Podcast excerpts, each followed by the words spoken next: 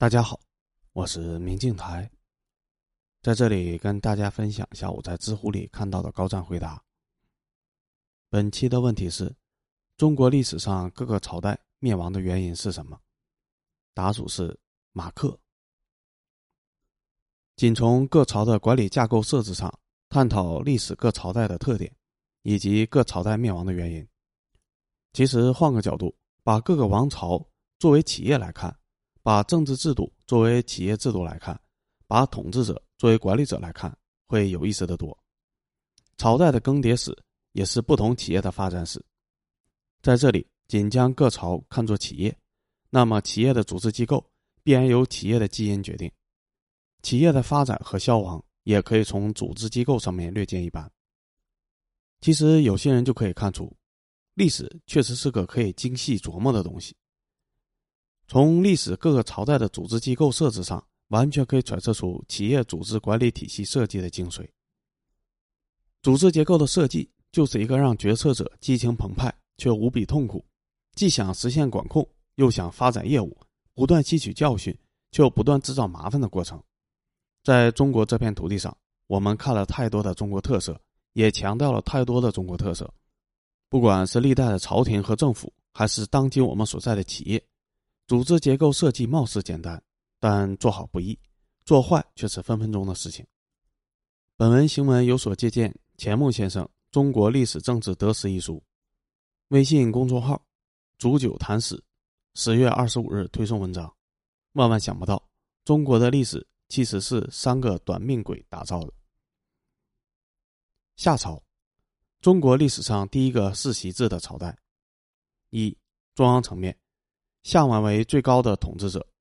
在中央政府层面，夏社分管各个领域的文官。原始社会向封建社会过渡的第一个王朝，尝试了在管理层面的探索。二、地方层面，实行分封制，分封诸侯国。诸侯国隶属于夏王朝，但拥有相对独立的统治权，在政治上为从属关系，经济上为供奉关系。三、探讨其灭亡的原因。夏朝处于部落联邦制到封建国家的过渡期，分封诸侯，且诸侯国自治在客观上给了诸侯国独立发展的机会和可能性。当日积月累下来，诸侯国不断的润育自身的能力，但中央的管控意识和管控能力越发的往下走，那么必有一天，夏王作为最高的统治者的能力不足以把控全国的诸侯，夏王朝的核心能力不足以震慑诸侯国，诸侯国便有了取而代之的可能性和可行性，唯独等一个道义上的机会。于是夏桀给了这个机会，夏扑街。商朝，不长记性的夏朝翻版，哀乎商唐。一、中央层面，商王为最高统治者，在中央政府层面设立相来辅佐商王，通过设立四大类的政务官来统治全国的事务。二、地方层面，类似夏朝分封诸侯国，诸侯国有相对独立的自治权，可以具备自己的军事力量。三、探讨其灭亡原因。组织管理机构与夏朝基本一致，仅在中央政府层面更加精细化设置了管理岗位，希望能够对诸侯国实现从思想意识、农业、经济和军事等方面的更强大的、更精细化的管理。但在诸侯国方面，依然存在和夏朝一样的问题，对诸侯国疏于管理，或者说难以实现真正的管控，导致诸侯国依然具备发展自身经济实力和军事实力的可能性。随着日积月累，必然出现王朝式微，而各诸侯国的能力提升的现象，只是需要时间和机会，诸侯国可揭竿而起。于是商纣给了这次机会，而周武王抓住了这个机会，商扑街，可以说是天道好轮回。周朝采用分封制与宗法制并存的管理模式，然并卵。一、中央层面，周王为最高的统治者，下设三公、六卿、五官等。周朝制定了两部法律，宗法制和周礼，试图通过道德和法律对诸侯国进行思想上的管控和行为上的限制，这是相对于夏朝和商朝的进一步尝试。只是可惜在公元前就是一个利益至上的时代了。二、地方层面，在地方上，分封制和宗法制并存，周天子以嫡长子继承，天子的子弟就被封为诸侯，诸侯以嫡长子继位，诸侯的子弟就被封为大夫，大夫以嫡长子继位，其他子弟就获得士的身份。周朝统治序列为周天子、卿士、诸侯、卿大夫、士、国人。卿士辅佐周天子执政，诸侯世守其国，卿大夫辅佐诸侯治理国家。3. 探讨其灭亡的原因，在夏商的基础上有了新的尝试，组织设置相对更加完善，而且尝试通过道义和法律来控制诸侯国。但是宗法制的存在直接导致诸侯国越来越多，同时意味着周王朝的管理成本越来越大。西周中后期，周王朝对诸侯国已经难以实现有效的管控，周王朝的存在的形式大于意义，更多的是诸侯国之间的互相博弈与争斗。周幽王烽火戏诸侯，加速了西周的灭亡，而东周自建立之日起，便已是各大诸侯国自己玩自己的局面。秦朝，中国历史上第一个大一统王朝，摒弃分封制，实行郡县制，奈何胡亥。1. 中央层面，秦朝首创皇帝制度，以三公九卿为中央官制，管理层意识极强，中央集权意识爆发。2. 地方层面，秦朝虽然一共只有15年，干了2届，不算知营，但上的全是硬菜，统一全国就不用说了，修长城，开灵渠，车同轨，书同文，千里驰道，统一文字、货币和度量衡等等，使得中国成为一个全方位的整体，其中最重要的就是郡县制。秦朝刚成立时，在对地方统治制度上出现了分歧，老派官员坚持持续使用分封制，但是负责司法的李斯提醒秦始皇，皇上，您想想夏商周是怎么完蛋的，如果实行分封制，前3代还好，毕竟是皇帝您的子弟，但3代之后情谊疏远，诸侯远离统治中心，难免心怀叵测，再过3代实力渐后，天子也难以制约。春秋时有1000多个国家，战国时分分合合也有几十个国家，您应该不想让您的子孙也要重复您的故事吧，不如趁现在统一全国之际，把全国的统治权都牢牢地控制在中央层面，让天下只有一个统治中心，从体制上直接杜绝地方诸侯国做大的可能性。秦始皇一想，对呀，寡人征服6国已经耗费了大秦几十年的积蓄，焉能在大秦的统治下还出现另一个大秦的可能性？于是自秦开始，摒弃了分封制，实行了郡县制，郡和县的主要官吏直接由中央任免，把对全国的控制权收回到中央，加强中央集权。中国历史自此朝着中央集权的封建社会迈出了重要的一步。后来的汉朝基本搞的就是秦朝的这一套，汉朝的一切秦朝都已经铺开好了路，长城也修了，驰道也通了，灵渠也开了，制度都定下了。可笑的是，汉朝竟然还想开倒车。刘邦称帝以后马上分封天下，有人反对，最终搞了一个分封制和郡县制并存的体制。刘邦死后，吕后篡权，分封吕氏外戚，吕姓王又被刘姓王干掉，刘姓王又被削藩，前后折腾了几十年，最终引起了7国之乱，把刘邦的孙子汉景帝坑得够呛。不过这是后话，在下面汉朝的时候再聊。3. 探讨其灭亡的原因，从分封制到郡县制是一个跨时代的改革，它意味着我国历史上王朝的组织管理机构告别了原始状态，开始逐渐摸索成熟的管理机制。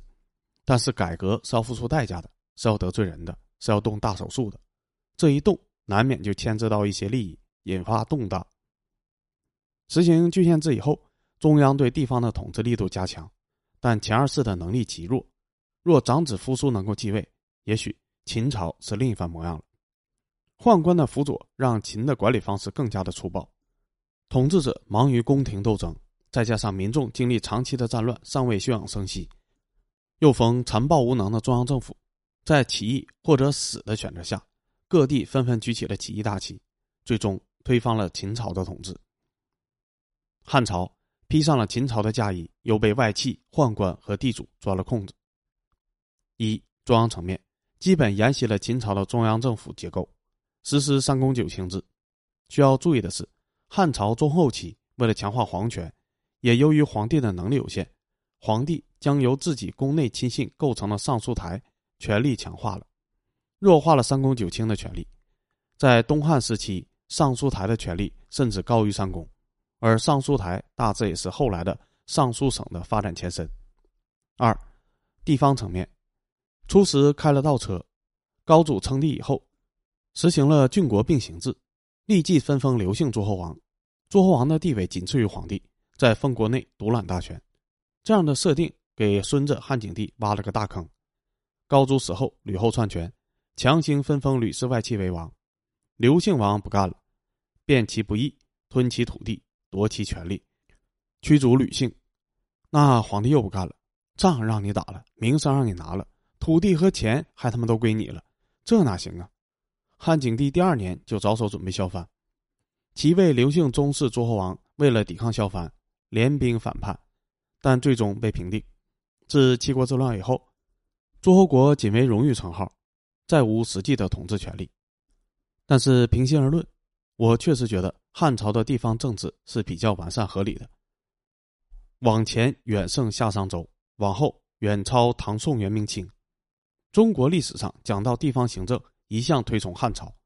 所谓的两汉立制永为后世赞美。先说地方政府设置，汉代地方政府共分2级，郡和县。大体说，汉代有100多个郡，一个郡管辖10到20个县，大概汉代的县数总共在1100到1400之间。纵向对比下，唐朝玄宗时期有1573个县，358个州，如今一省之大，堪比一国。一省所辖县有60-70个，以至100-200个，大家可以自行琢磨一下。所以单就行政区域划分而论，是认为汉制是值得称道的。再谈地方政府官制，汉代的郡长官叫太守，地位和9卿平等。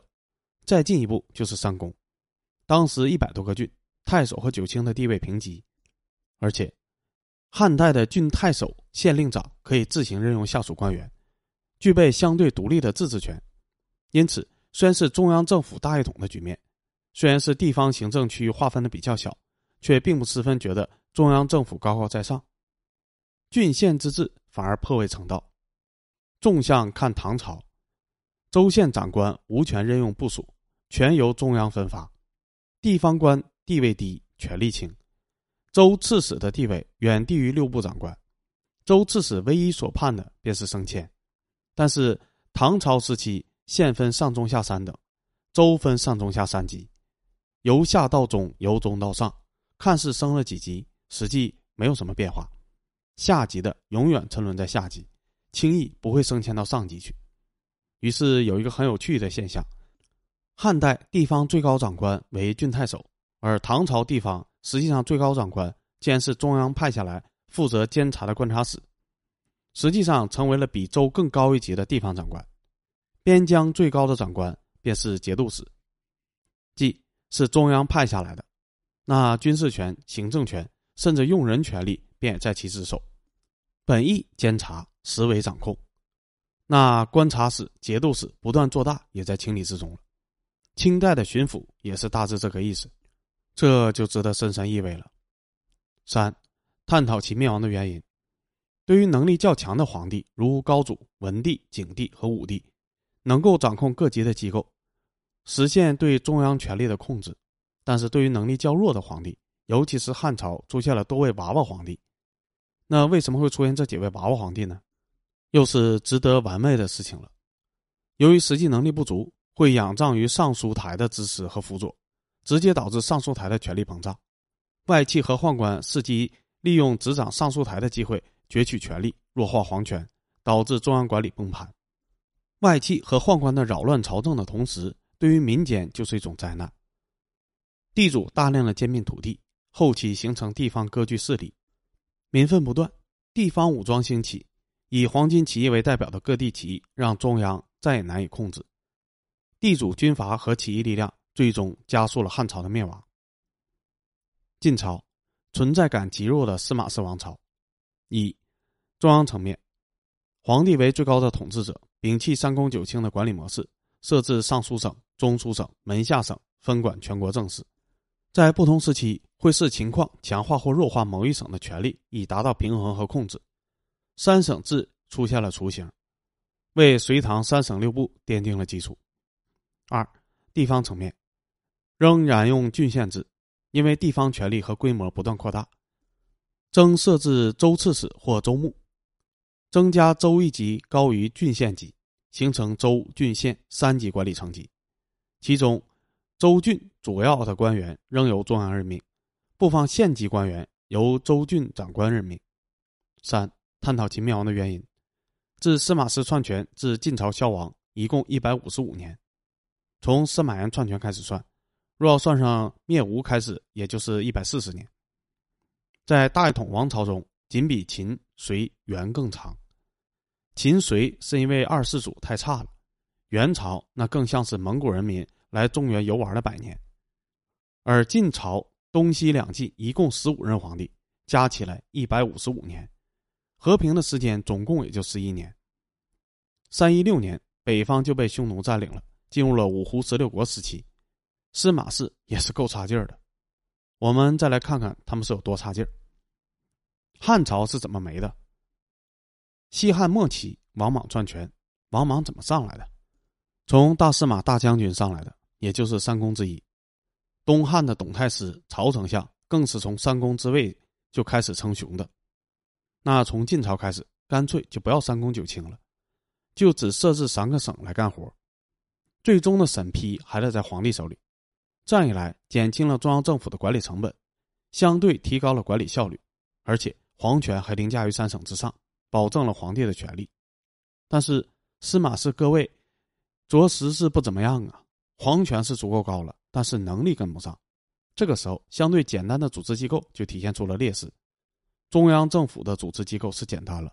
但是地方上加了州一级以后是复杂化的。一方面中央对地方的掌控，它的能力过于局限了，另一方面中央官员的减少就直接代表着地方藩镇官员的增加，有野心的地方统治者就有机会发展自身的实力，并逐渐蚕食晋朝。东晋以后期朋党不断的相争，民众起义不停，终于由刘裕终结了晋朝。内部斗争不断的同时，就给了市场上外部竞争者机会。少数民族同胞们觊觎中原多少年，到了晋惠帝终于忍不住了，五胡乱华，把晋朝赶到了长江以南，南北朝的局面渐渐的形成。隋朝，呜呼，隋文帝辛劳一世打下的基础，哀哉，让隋炀帝做了老好人，一把送给了李唐。一、先安吐谷朝，跟秦朝惊人的相似，隋朝一共不过30多年，也是两届政府，一代的隋文帝杨坚，二代隋炀帝杨广，干的也全是硬活，大局面上统一中国，结束了动乱，政治上实施三省六部，基础设施上开大运河，官制上首创了科举制。先说科举制，隋朝以前的选官制度叫做察举制，就是上面来人查一下，看到不错的就推荐。那都查谁啊？肯定查自己家亲戚呗，要么就是有钱的呗，没有关系没有钱的基本上没有被察举的可能性。所以隋以前全是世家大族，袁绍家世世三公，同样显赫的还有司马一家，上层建筑全被大家族给承包了，社会基本上没有什么流动性。但是搞了科举制以后，大家凭本事考，虽然也会有猫腻，但是垄断就很难了。但一旦不能垄断了，肯定就会有人不乐意啊！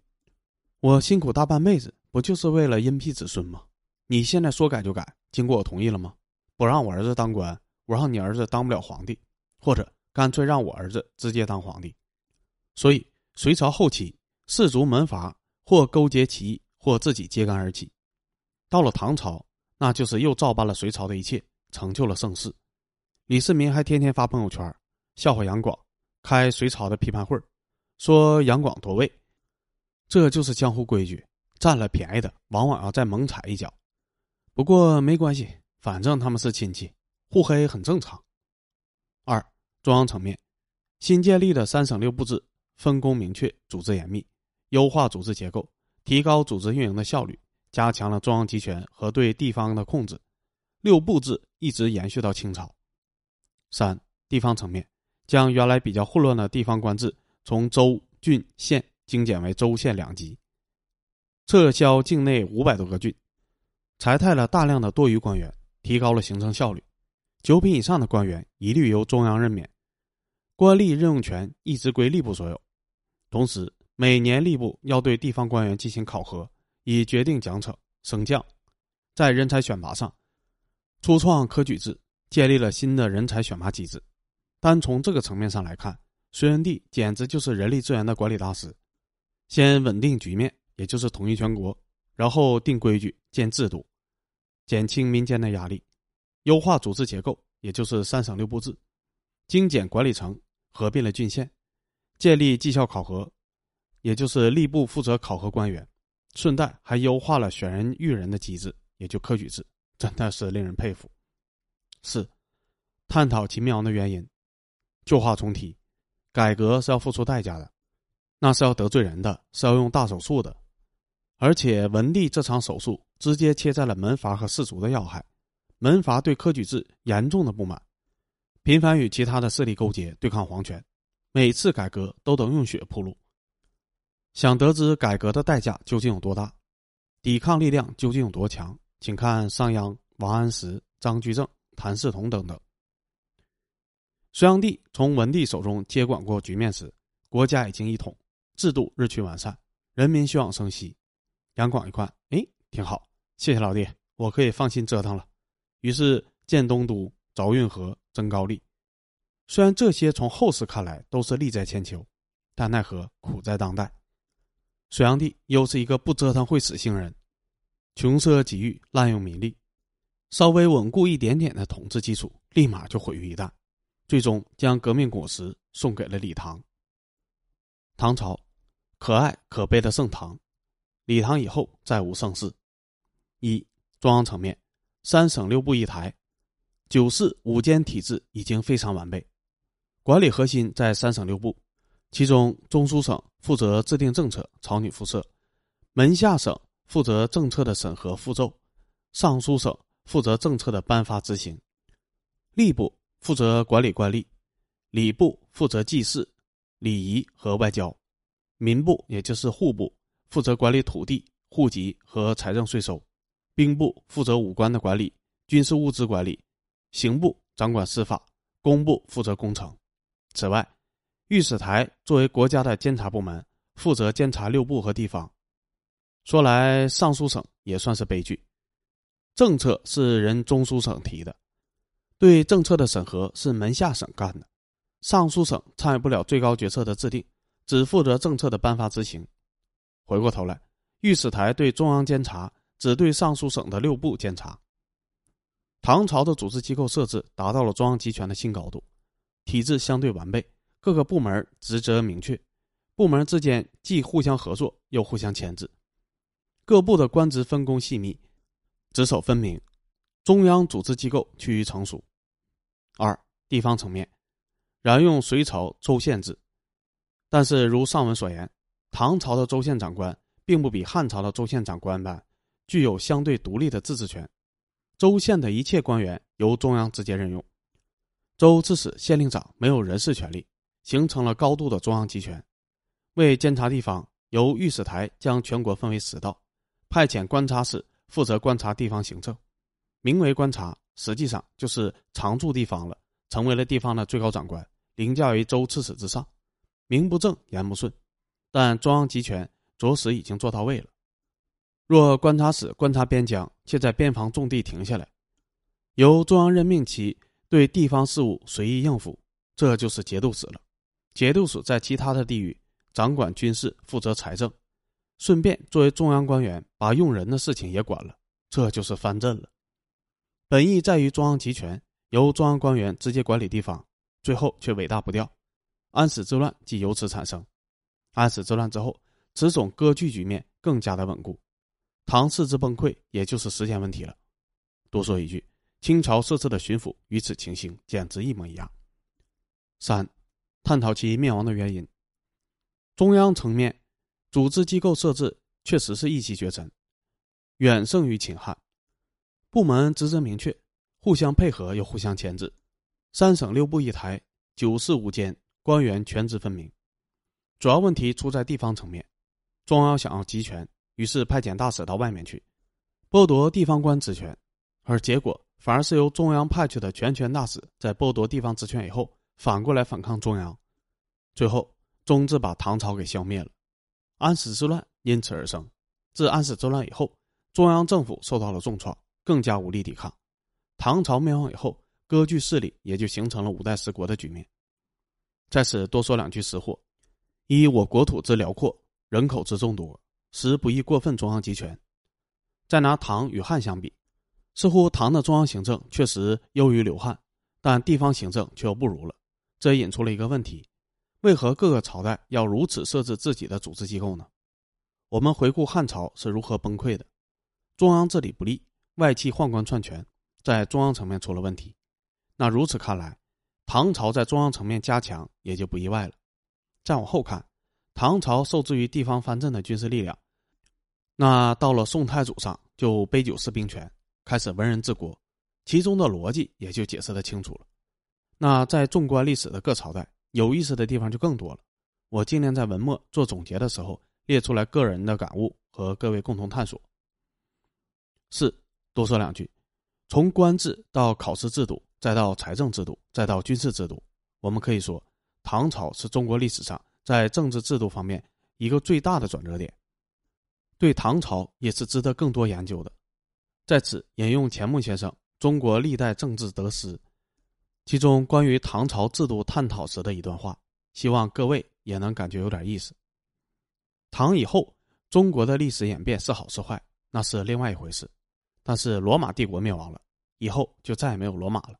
但李唐覆亡以后，依然有中国，有宋，有明，有现代，还是如唐代一般，一样是中国。这便是唐代之伟大，远超过罗马的所在。更是它远超过世界其他一切以往的伟大国家之所在。但专就中国史论，汉以后有唐，唐以后却再也没有像汉唐那般有声色，